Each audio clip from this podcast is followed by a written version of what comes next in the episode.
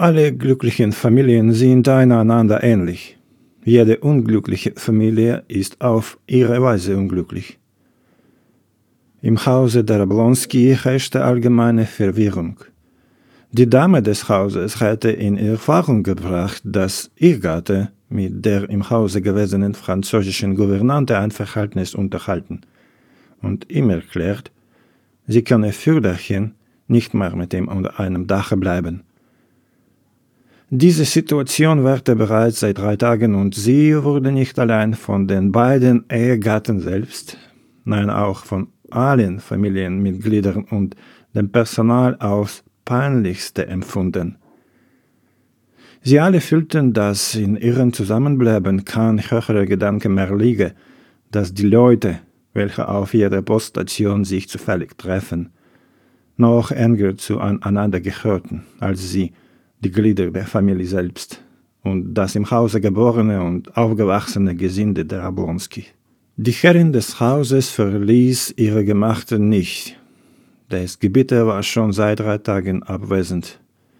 Die Kinder liefen wie verwaist im ganzen Hause umher.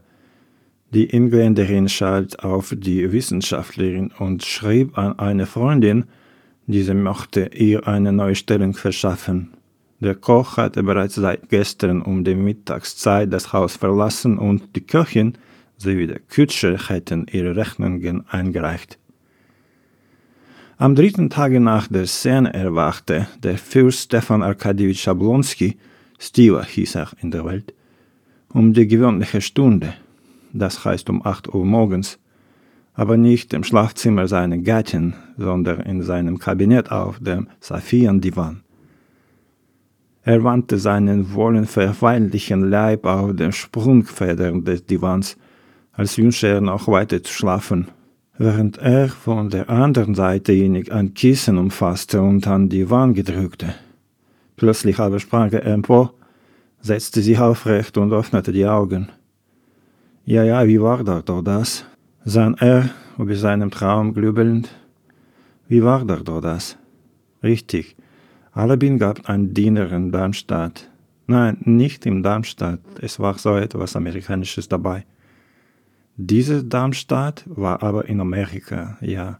Und Alabin gab das Essen auf gläsernen Tischen, ja, und die Tische sangen El mio tesoro. Oder nicht so. Es war etwas Besseres. Und gewisse kleinen Karaffen, wie Frauenzimmer aussehend, fiel ihm ein. Die Augen Stefan Arkadjewitschs blitzen heiter. Er sah und lächelte. Ja, es war hübsch, sehr hübsch. Es gab viel Ausgezeichnetes dabei, was man mit Worten nicht schildern konnte und in Gedanken nicht ausdrücken. Er bemerkte einen Lichtstreif, der sich von der Seite durch die baumwollenen Storys gestohlen hatte und schnellte lustig mit den Füßen vom Sofa, um mit ihnen die von seiner Gattin im, im vorigen Jahr zum Geburtstag verehrten Gold- und Saphiren gestickten Pantoffeln zu suchen. Während er einer alten neunjährigen Gewohnheit folgend, ohne aufzustehen mit der Hand nach der Stelle für, wo in dem Schlafzimmer sonst sein Morgenrock zu hängen pflegte. Hierbei erst kam er zur Besinnung. Er entsann sich ja, wie es kam, dass er nicht im Schlafgemacht seiner Gattin, sondern in dem Kabinett schlief. Das Lächeln verschwand von seinen Zügen und er runzelte die Stirn. Vor seinem Innern erstanden von neuem alle die Einzelheiten des Auftritts mit seiner Frau. Er stand die ganze Misslichkeit seiner Lage und was ihm am peinlichsten war, seine eigene Schuld. Jawohl, sie wird nicht verzeihen. Sie kann nicht verzeihen. Und am schrecklichsten ist, dass diese Schuld an allem nur ich selbst trage. Ich bin schuld, aber nicht schuldig. Und hierin liegt das ganze Drama, dachte er. Wer, er sprach voller Verzweiflung, indem er sich alle die tiefen Eindrücke vergegenwärtigte, die er in jener Sinn erhalten.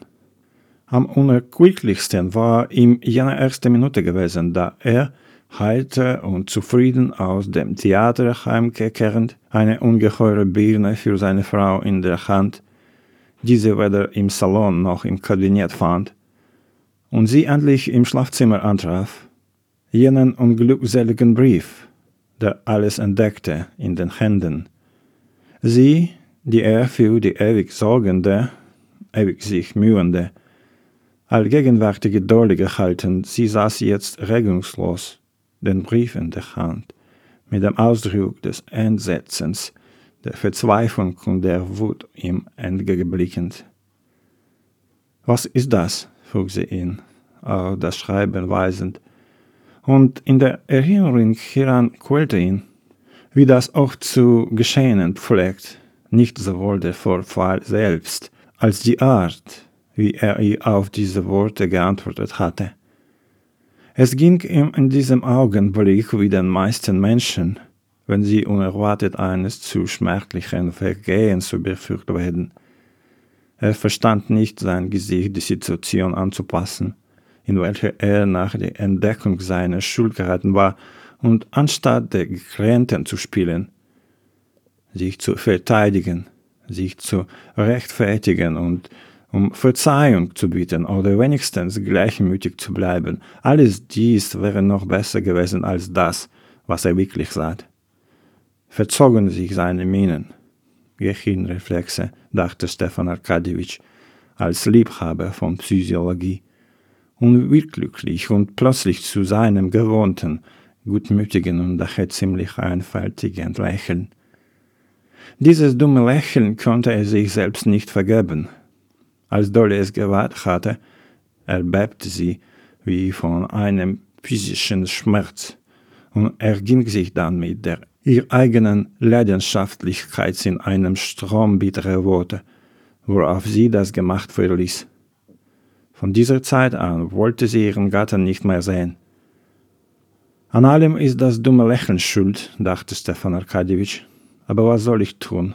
Was soll ich tun? Frug er wohl Verzweiflung sich selbst, ohne eine Antwort zu finden.